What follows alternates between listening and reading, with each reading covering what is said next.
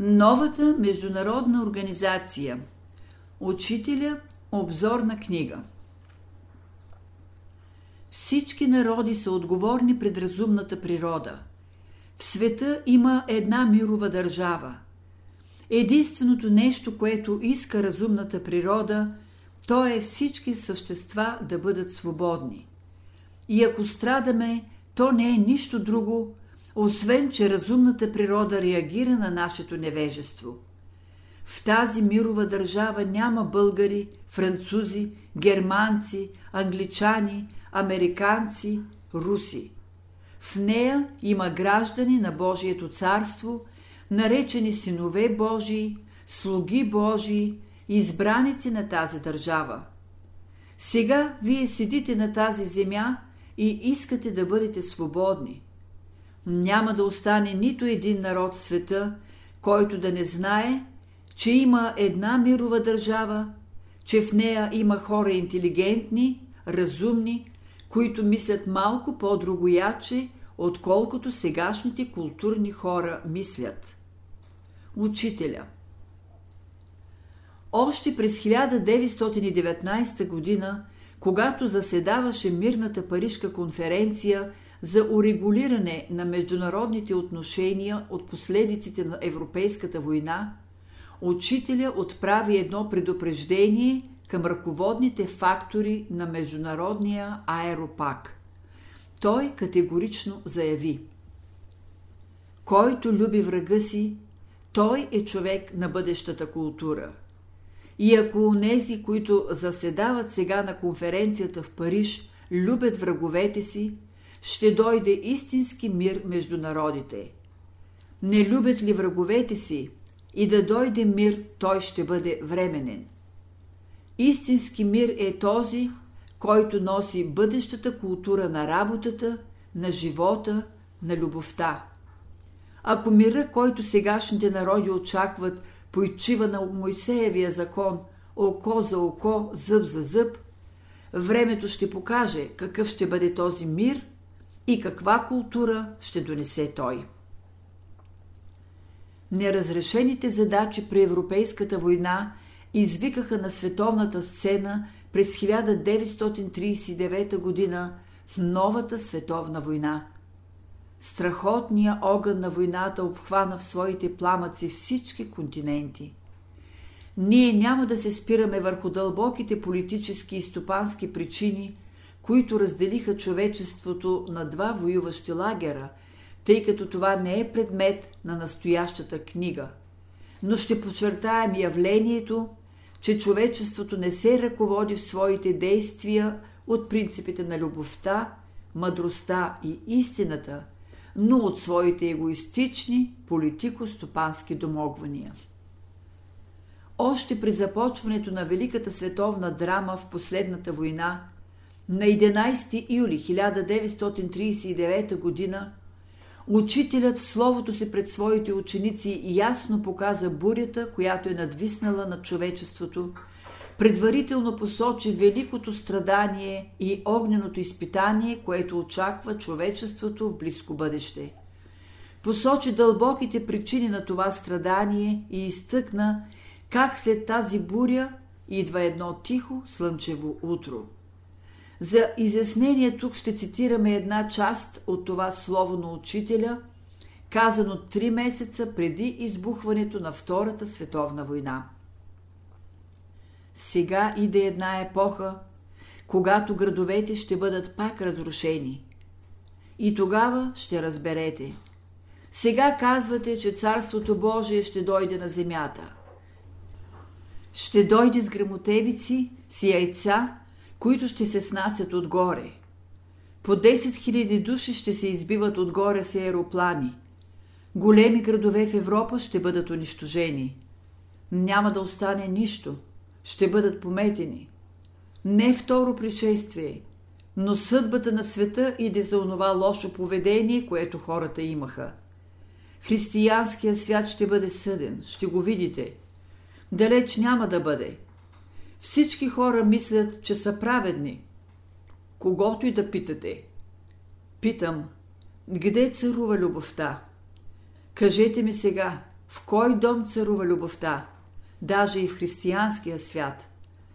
На тази земя ще има един голям ремонт такъв, какъвто светът не е виждал. Откак света се е създал от Адама до сега, светът не е виждал никой път такава епоха, каквато иде. И новата, която ще дойде след това. Това ще го видите. Вие искате да турите основа на земята, да живеете щастлив живот.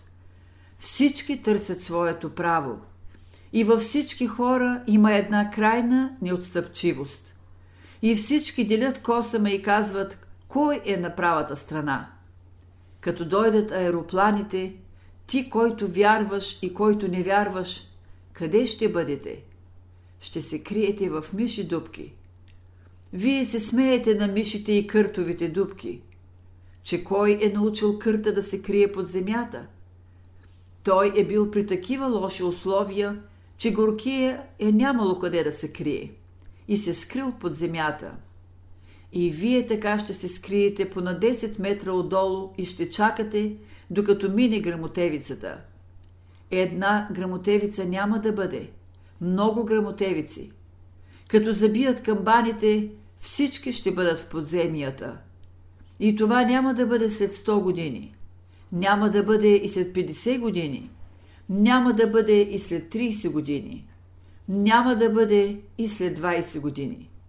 Но да не мислите, че като мине това ще има пак стария живот. Не. До 1999 година света ще види това, което никога не е виждал. Стегнете се да имате една жива вяра в Бога, за да може да издържите изпитанията, които ще дойдат. Не трябва да си правим иллюзии. Всички изпитания, които имаме в частния си живот, това са все упражнения за бъдещето. Ще бъдете изложени на изпитание. Вие едвам сте започнали сега. Края на тази епоха сте. Всички онези евреи минаха през изпитания и които минаха изпитанията, влязоха в християнската епоха. И всички сега ще се изпитат и които минат в новата култура, те са устояли в изпита – и това ще бъде семето, което ще бъде посято. Всички вие, които искате да минете от сегашната епоха в новата, през девет сита ще минете. Сегашните дългове са направени от по-рано и сега ги плащате. Има минали дългове, които са правени преди хиляди години и там е всичкото зло. Сега трябва да се живее добре за да можем да влезем в новата епоха без страдания. Защото ако не изплатим всичките си дългове, в новата епоха ще влезем с дълг. И тогава ще се намерите в противоречие. Ти ще имаш вяра и любов, знание и свобода, за да влезеш без дълг в новата епоха. Та сега, през малкото години, които ви остават до 1999 година, какво ще направите? Колко години остават още до 1999 година? 60 години. Значи, в този живот каквото направите, това е. Някои казват, като се природя. Можеш да се природиш, но как ще се природиш, то е въпрос. Свободен е онзи човек, който живее при най-благоприятни условия, а пък с дългове ще се родиш при най-неблагоприятни условия. Та казвам, сега е времето да получите онова, което за в бъдеще ще ви трябва. Всички народи до сега не са знаели до каква степен да се разширяват. Всеки искал да става все по-голям и по-голям. Това време вече мина. Не да се стреми един народ да бъде велик. Новото, което иде, иде за в полза на цялото човечество. Избран народ разбираме да донесе на цялото човечество любов, мъдрост, свобода, но да завладее цялото човечество – не. Нито един народ няма да бъде господар. Който народ иска да бъде господар, той е на крив път. всички народи трябва да станат слуги на цялото. Народ, който не служи на великото разумно начало, няма бъдеще. Всеки народ да живее и работи само за лични интереси, в ущърп на интересите на другите народи, които пренебрегва и показва. Това е стар метод, който именно доведе човечеството до днешното положение. А всеки народ се познава и оценява по резултатите. Днешното положение е иллюстрация на негодността на всички досегашни методи на общества, народи и раси. Без правилна връзка с външната природа, светлина, въздух, вода и храна, организмът не може да бъде здрав. Също така и един народ без хармонични външни отношения с другите народи не може да бъде и вътрешно добре, защото другите народи са условия, среда, в която може да се развие правилно даден народ. Сега иде вече фазата на разумното сдружаване на народите. Мина времето на уединеното им живеене. Новият етап, в който преминава днес човешкото съзнание и култура е побратимяване на народите. Учителя казва Всички народи ще се обединят и то така, че по-големите народи ще покровителстват малките и така ще престане борбата между народите. Всеки народ да се стреми да стане велик по дух, мъдрост и любов, а не голям, да владее и управлява малките народи. Благата трябва да бъдат условия за всички народи. Това ще рече, че новата световна организация трябва да почива на великия природен закон – живот за цялото. Това свързване между народите ще роди новия човек, новата човешка култура. Международното политическо съперничество и стопанска конкуренция ще се заменят с взаимопомощ и международно сътрудничество. Това е новото схващане, на което принадлежи бъдещето и то непременно ще се наложи на човечеството. То озрява в съзнанието му, защото е в хармония с сегашната фаза в развоя му. Учителя казва Съвременните народи трябва да знаят като главен фактор в живота си следното. Всеки народ да проявява любовта си към другите народи и последните от своя страна да проявят любовта си към него. Международното сътрудничество и взаимопомощта ще привлекат благословенията на разумната природа върху човека, защото има закон. Каквото даде човек или народ на другите, това възвишените същества ще дадат немо. Човек или народ, който служи на Бога, ще привлече благословението на цялата разумна природа. Учителят казва Блажени са уния народи, които слушат Господа и изпълняват волята Му. Трябва да отбележим, че новите форми, които се търсят с голям, напрегнат интерес от най-големите умове на човечеството, трябва да бъдат изградени върху тия принципи, които учителя внася в живота. Няма да се спираме конкретно върху новите социални отношения, както и върху международните такива, но ще подчертаем – че както посятото житно зърно има в себе си унази магическа сила да може да пусне своето коренче надолу към центъра на земята и своето стъбло нагоре към слънцето, така и дълбокия вътрешен стремеж към този живия Христос, за който ни говори учителя, ще даде свои плодове. Христос ще дойде чрез милиони души като колективно цяло – и също както житното зърно ще намери начин как да пусне своите корени дълбоко в човешката душа, както учителя казва. В света има само едно учение, което може да подобри условията на индивидуалния и обществения живот. това е учението на разумния живот, а не на класовата любов. Това значи, че щом индивида се издигне до онази висота на духовно разбиране в живота, т.е. пробуди ли се съзнанието му, то като логическо последствие ще се поправи живота на обществото, народите и човечеството, защото, както казва учителя, един човек е миниатюр на цялото човечество. Следователно, един народ в своето развитие представлява човечеството в по-малка форма. Затова, когато говорим за индивида, разбираме човека като една семка. Когато говорим за едно общество, разбираме, че тази семка е започнала да расте.